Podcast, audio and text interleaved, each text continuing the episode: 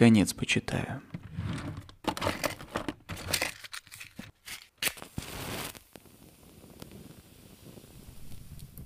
Всем привет. Меня зовут Леонид Великорецкий, и это подкаст «Наконец почитаю». Его главная миссия – пробудить в вас желание к чтению. В каждом выпуске я зачитываю начало различных произведений, а уж потом я очень хочу, чтобы у меня получилось спровоцировать вас, смотивировать, вновь взять в руки книгу и, наконец, почитать. Безусловно, под э, каждым выпуском этого подкаста вы можете оставлять свои, так скажем, заявки в комментариях, в отзывах, где угодно, где вы слушаете, какую бы книгу вы мне посоветовали на этот подкаст. Только из ваших рекомендаций будет формироваться э, список произведений, которые я буду зачитывать. Так мы вместе сможем поделиться между друг другом замечательными, самыми лучшими произведениями – которые кто-либо из нас когда-то читал. Сегодня автор Джон Грин. Я думаю, уже все догадались, что читать будем произведение под названием «Виноваты звезды». Кстати, в прошлом выпуске мы читали произведение Чарльза Диккенса «Рождественская песня в прозе». Там я очень постарался передать атмосферу всего происходящего, так что если вы не слушали, обязательно послушайте. И подписывайтесь на этот подкаст. Джон Грин. Виноваты звезды. Глава первая. В конце моей 17-й зимы мама решила, что у меня депрессия, потому что я редко выхожу из дома, много времени провожу в кровати, перечитывая одну и ту же книгу. Мало ем и посвящаю избыток свободного времени мыслям о смерти. Если вы читали буклет, сайт или статью, посвященную раку – вы знаете, что авторы называют депрессию одним из побочных эффектов онкологии. На самом деле депрессия не побочный эффект рака. Депрессия – побочный эффект умирания. Рак тоже побочный эффект умирания, да и вообще в эту категорию можно отнести практически все. Но мама решила отвести меня к лечащему врачу, доктору Джиму, который подтвердил, что я действительно погружена в парализующую, уже клиническую депрессию – поэтому нужно скорректировать принимаемые мной лекарства и обязать меня посещать еженедельные заседания группы поддержки. Группа поддержки отличалась постоянной сменой состава участников, пребывавших в разных стадиях депрессии по поводу своей онкологии. Почему состав менялся? А это побочный эффект умирания. Посещение группы поддержки угнетали их хуже некуда – Собрания проходили по средам в подвале каменной епископальной церкви, фундамент которой имел форму креста. Мы садились в кружок посередине, там, где пересекались перекладины и находилось бы сердце Иисуса. Я обратила на это внимание только потому, что Патрик, руководитель группы поддержки и единственный в комнате старше 18, заводил волыну о Иисусовом сердце каждую чертову встречу – как мы, юные борцы с раком, сидим в самом сердце Христа. Священнее место не найти и все такое. А вот что происходило в сердце Иисусовом. В шестером, в семером или в десятером мы входили или въезжали на инвалидных креслах нехотя жевали каменное печенье, запивая лимонадом, садились в круг доверия и в тысячный раз слушали занудный рассказ Патрика о том, как у него случился рак яичек, и все думали, что он умрет, но он не умер и теперь сидит перед нами в церковном подвале 137-го в списке лучших городов Америки. Взрослый, разведенный, подсевший на видеоигры, без друзей, влачащий жалкое существование, эксплуатирующий свое онко-расчудесное прошлое, еле ползущий к получению диплома магистра, который никак не улучшит его карьерные перспективы. Живущий, как все мы, под домокловым мечом-избавителем, с которым разминулся много лет назад, когда рак отнял у него яйца, оставив то, что лишь самая сердобольная в мире душа назовет жизнью. Вам тоже может так повести. Потом мы познакомились. Имя, возраст, диагноз, настроение – «Меня зовут Хейзел», – представилась я, когда до меня дошла очередь. 16 лет. Первичная локализация в щитовидке и старые, но внушительные метастазы в легких. Настроение – зашибись. Дав всем высказаться, Патрик всегда спрашивал, не хочет ли кто чем поделиться. И начиналась круговая мастурбация. Каждый лепетал о борьбе и победе, потере веса и результатах сцинтиграфии. Надо отдать Патрику должное, он позволял нам говорить о смерти. Но большинство находились не в терминальной стадии и должны были дотянуть до совершеннолетия, как Патрик. Отсюда вытекает наличие нехилой конкуренции. Каждый старается пережить не только рак, но и всех присутствующих. Пусть это иррационально, но когда тебе говорят, что у тебя, скажем, 20 шансов из 100 прожить 5 лет, ты с помощью несложного математического перевода получаешь один из пяти. После чего оглядываешься и думаешь, мне надо пересидеть четырех из этих гадов. Единственной компенсирующей составляющей группы поддержки был пацан по имени Айзек. Длиннолицый, тощий, с прямыми светлыми волосами, свисающими на один глаз. Проблема у него была как раз с глазами. У Айзека была невероятно редкая форма рака – один глаз ему удалили в детстве, и он носил толстые очки, в которых его глаза, настоящие стеклянные, казались неестественно огромными, словно вся голова была фальшивым глазом, а настоящий глаз смотрел на вас. Насколько я поняла из нечастых визитов Айзека в группу поддержки, рецидив поставил под угрозу его последний оставшийся орган зрения. Мы с Айзеком общались с помощью вздохов. Всякий раз, когда кто-то обсуждал противораковые диеты или придавал астракизму вытяжки из акульих плавников, он смотрел на меня и тихонько вздыхал. Я едва заметно качала головой и вздыхала в ответ. В общем, группа поддержки не помогла. Через несколько недель я готова была отбиваться ногами, лишь бы туда не ездить. В ту среду, когда я познакомилась с Агастусом Уотерсом, я предприняла все возможное и невозможное, чтобы избежать поездки. Пока мы с мамой сидели на диване и смотрели третью серию марафона прошлого сезона новой топ-модели Америки, которую я уже видела, но все равно смотрела. Я отказываюсь посещать группу поддержки. Одним из симптомов депрессии является потеря интереса к различным занятиям. Ну давай я буду смотреть топ-модель Америки, это тоже занятие. Это пассивное занятие. Ну мам, ну пожалуйста. Хейзел, ты уже почти взрослая, ты не маленький ребенок, тебе нужно заводить друзей, выходить из дома, жить своей жизнью. Если ты хочешь, чтобы я вела себя как взрослая, не посылай меня в группу поддержки. Лучше достань мне фальшивое удостоверение личности, чтобы я могла ходить по клубам, пить водку и принимать гашиш. Ну, во-первых, гашиш не принимают. Вот видишь, я бы это знала, будь у меня фальшивые документы. Ты поедешь в группу поддержки. А, Хейзел, ты заслуживаешь жизни. На это у меня возражений не нашлось. Хотя я так и не поняла, как посещение группы можно привязать к понятию «жизнь». Но ехать согласилась, выторговав право записать полторы серии топ-моделей, которые пропущу.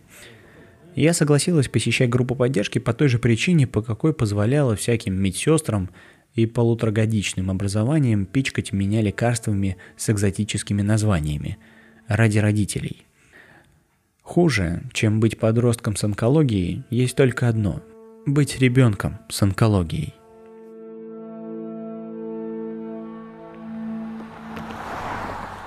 К заднему фасаду церкви мы подъехали без 4 минут 5. Несколько секунд я притворялась, что вожусь с кислородным баллоном, просто чтобы убить время. «Помочь?» «Нет, спасибо», — сказала я. Зеленый баллон весит всего несколько фунтов, плюс у меня есть стальная тележка, чтобы возить его за собой – Через конюлю из баллона в меня поступает 2 литра кислорода в минуту. Прозрачная трубка раздваивается сзади у шеи, цепляется за уши и вновь соединяется под ноздрями. Хитрая трубка с баллоном необходима, потому что легкие нифига не справляются со своей задачей. «Я тебя люблю», — призналась мать, когда я вылезла из машины. «Я тебя тоже. Подъезжай к шести. Заводи друзей», — напомнила мать через опущенное стекло, когда я шла к подвалу. К лифту я не пошла. А лифтом пользовались только те, кому осталось жить несколько дней. Спустившись по лестнице, я взяла печеньице, налила себе лимонада в чашку Дикси и обернулась. На меня смотрел парень. Я его никогда не видела. Долговязый и худой, но не хилый. Он скрючился на детском пластиковом стульчике. Короткие прямые темно-рыжие волосы. Мой ровесник, или может на год старше, сидит на краешке стула в вызывающей неудобной позе – Одна рука наполовину засунута в карман темных джинсов. Я отвела глаза, сразу вспомнив о тысяче своих недостатков. Я в старых джинсах, которые прежде едва налезали, а теперь висят в самых неожиданных местах, и желтой футболке с рок-группой, которая мне уже не нравится. Волосы у меня подстрижены под пажа, и я не забочусь их расчесывать. Щеки у меня, не поверите, как у хомяка. Побочный эффект стероидов. В целом я выгляжу как человек нормального сложения с воздушным шаром вместо головы. Это я еще не вспоминаю о толстых икрах и щиколотках. И все же я украдкой посмотрела на незнакомца. И он по-прежнему не сводил с меня глаз. До меня впервые дошел смысл выражения «встретиться глазами». Я села рядом с Айзеком через два стула от новенького. Покосившись, я убедилась, все еще смотрит. Ладно, скажу прямо, он был красавчик. Некрасивый, пытается смотреть безжалостно и выходит в лучшем случае неловко, а в худшем как попытка оскорбить. Но красавчик... да. Я вынула мобильный, без одной минуты пять. Постепенно кружок заполнился несчастными душами от 12 до 18, и Патрик затянул коротенькую молитву. «Боже, дай мне душевное равновесие принять то, что я и не могу изменить, смелость изменить то, что в моих силах, и мудрость, чтобы отличить одного от другого». Парень по-прежнему смотрел на меня. Я почувствовал, что краснею. Вскоре я решила, что правильной стратегией будет пялиться в ответ. В конце концов, пацаны не покупали монополию на пристальные взгляды. Я оглядывала новенького с ног до головы, пока Патрик в тысячный раз признавался в своей безяйцности, и завязалось соревнование взглядов. Вскоре парень улыбнулся и отвел голубые глаза. Когда он снова посмотрел на меня, я подвигала бровями в знак того, что победа осталась за мной. Он пожал плечами. Патрик продолжал свое. Настало время представиться. «Айзек, может, ты сегодня начнешь? Я знаю, у тебя сейчас трудное время». «Да», — согласился Айзек. Меня зовут Айзек, мне 17 лет. Судя по всему, через две недели у меня будет операция, после которой я останусь слепым. Я не жалуюсь, многим приходится и хуже, но понимаете, слепота это такое дерьмо. Меня поддерживает моя девушка и друзья. Агастус вот, например. Он кивнул на новенького, у которого теперь появилось имя. Так что вот так, продолжал Айзек, глядя на свои руки, сложенные домиком. И вы тут ничем не поможете. «Мы рядом, Айзек», — сказал Патрик. «Пусть Айзек услышит нас, ребята». И мы все повторили. «Мы рядом, Айзек». Настала очередь Майкла. Ему 12 и у него лейкемия. У него всегда была лейкемия, и он в порядке. Так он сказал. Но вообще-то он спустился на лифте. Лиде 16, и уж на кого стоило оглядываться красавчику, так это на нее – Лида – сторожил группы поддержки. У нее длительная ремиссия аппендикулярного рака. Оказывается, есть и такое. Она заявила, как заявляла на каждом собрании группы поддержки, что чувствует себя сильной. Мне с кислородными трубочками в ноздрях это показалось наглым хвастовством. До новенького говорили еще пятеро. Он улыбнулся краешком губ, когда пришла его очередь. Голос у него оказался низкий, прокуренный и потрясающе сексуальный. «Меня зовут Агастус Уотерс», – представился он. «Мне 17. Полтора года назад у меня был несерьезный случай остеосаркомы, а здесь я сегодня по просьбе Айзека. Как ты себя чувствуешь? спросил Патрик. О, прекрасно.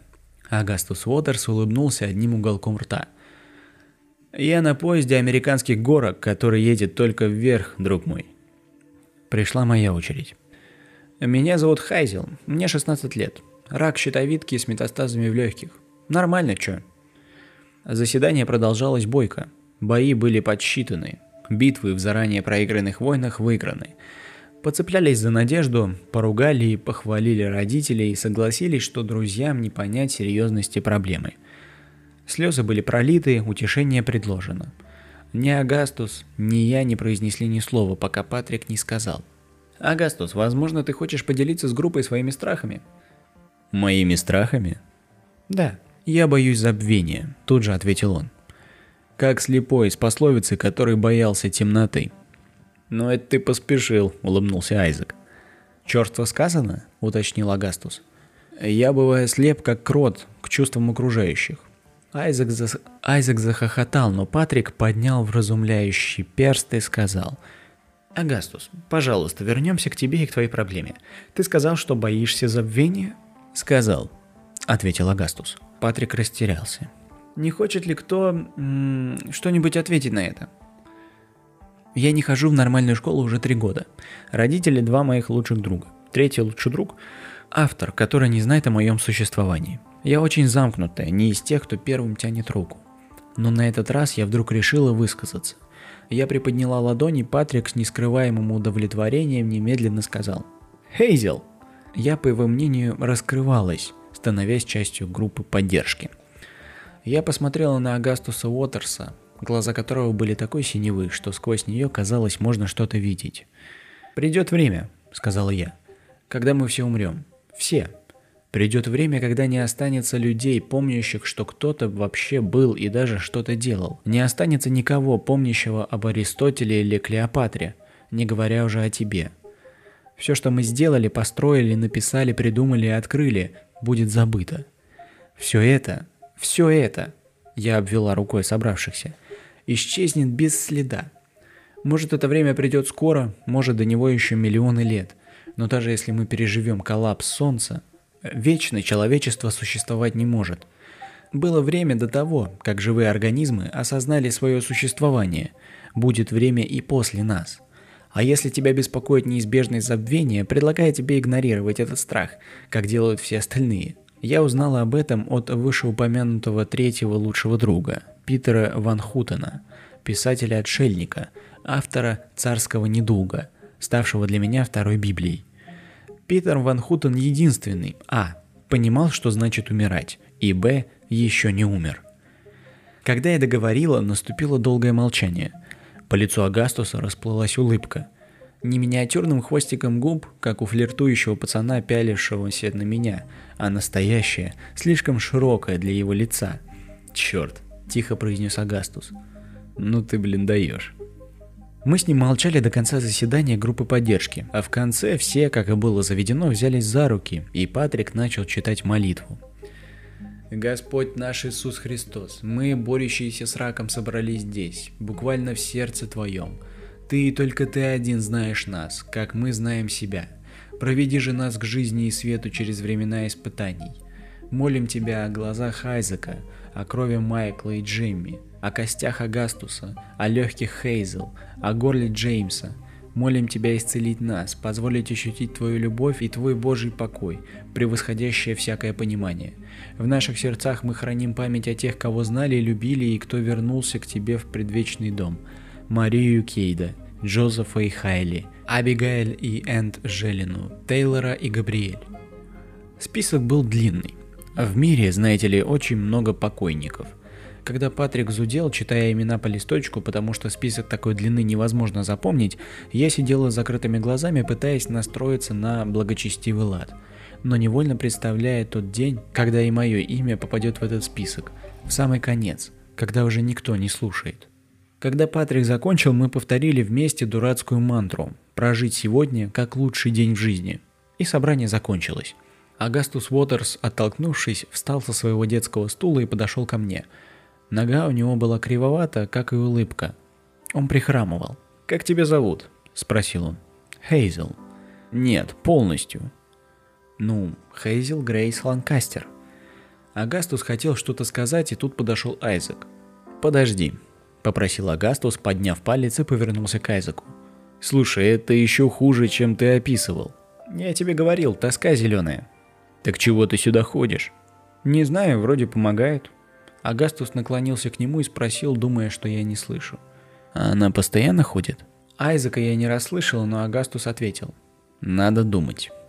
На секунду он сжал Айзеку плечи и тут же отступил от него на полшага. «Расскажи, Хейзел, что врач сказал?» Айзек оперся о стол с печеньем и навел на меня свой огромный глаз. Сегодня утром я ездил в клинику и сказал хирургу, что скорее умру, чем соглашусь жить слепым. А он заметил, что это не мне выбирать.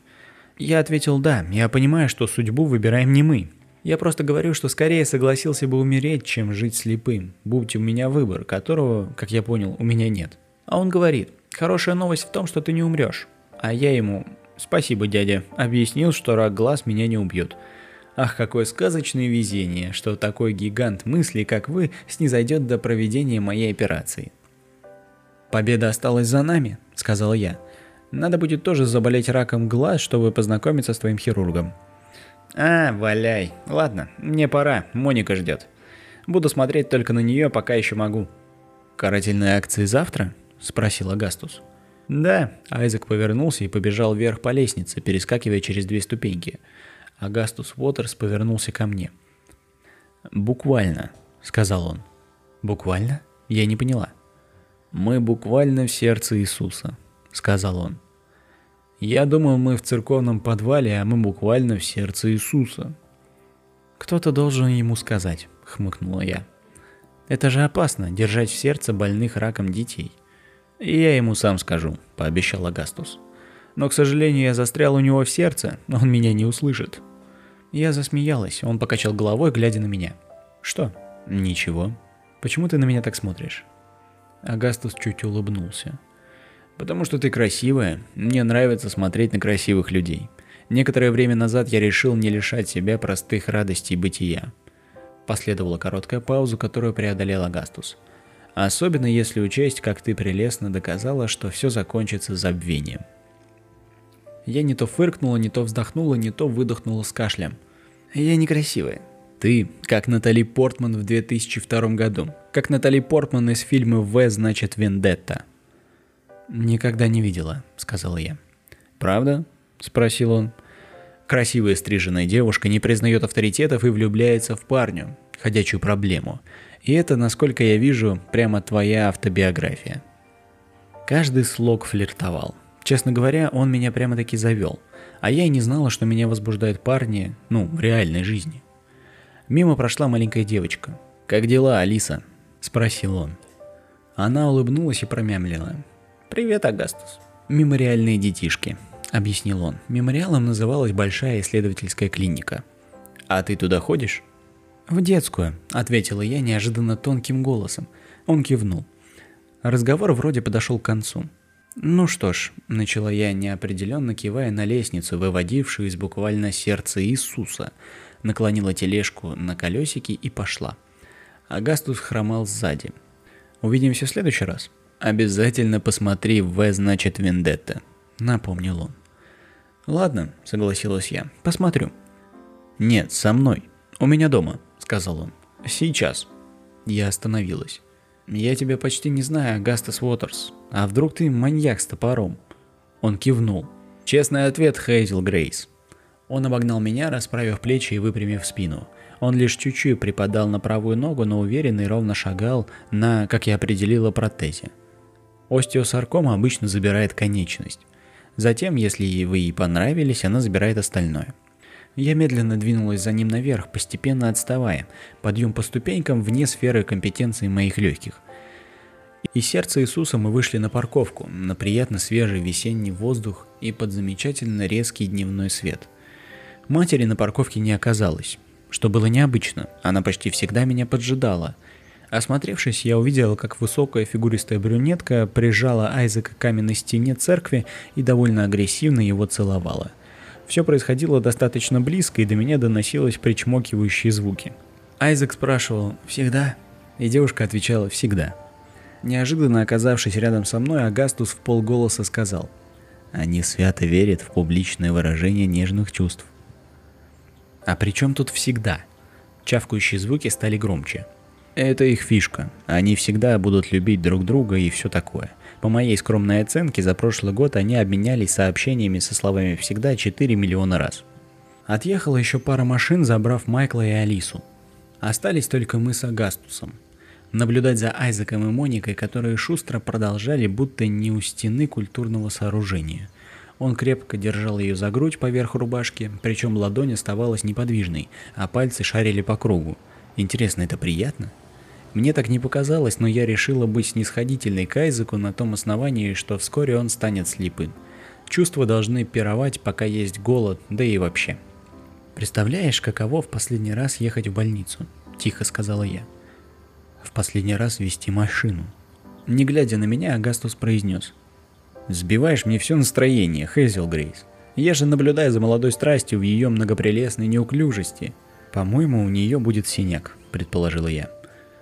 Да, непонятно. То ли он старается ее возбудить, то ли проводит мамологический осмотр. Агастус Уотерс сунул руку в карман и вытащил, не поверите, пачку сигарет. Открыв пачку, он сунул сигарету в рот. «Ты что, серьезно?» – спросила я. Возомнил, что это круто? Боже мой, ты только что все испортил.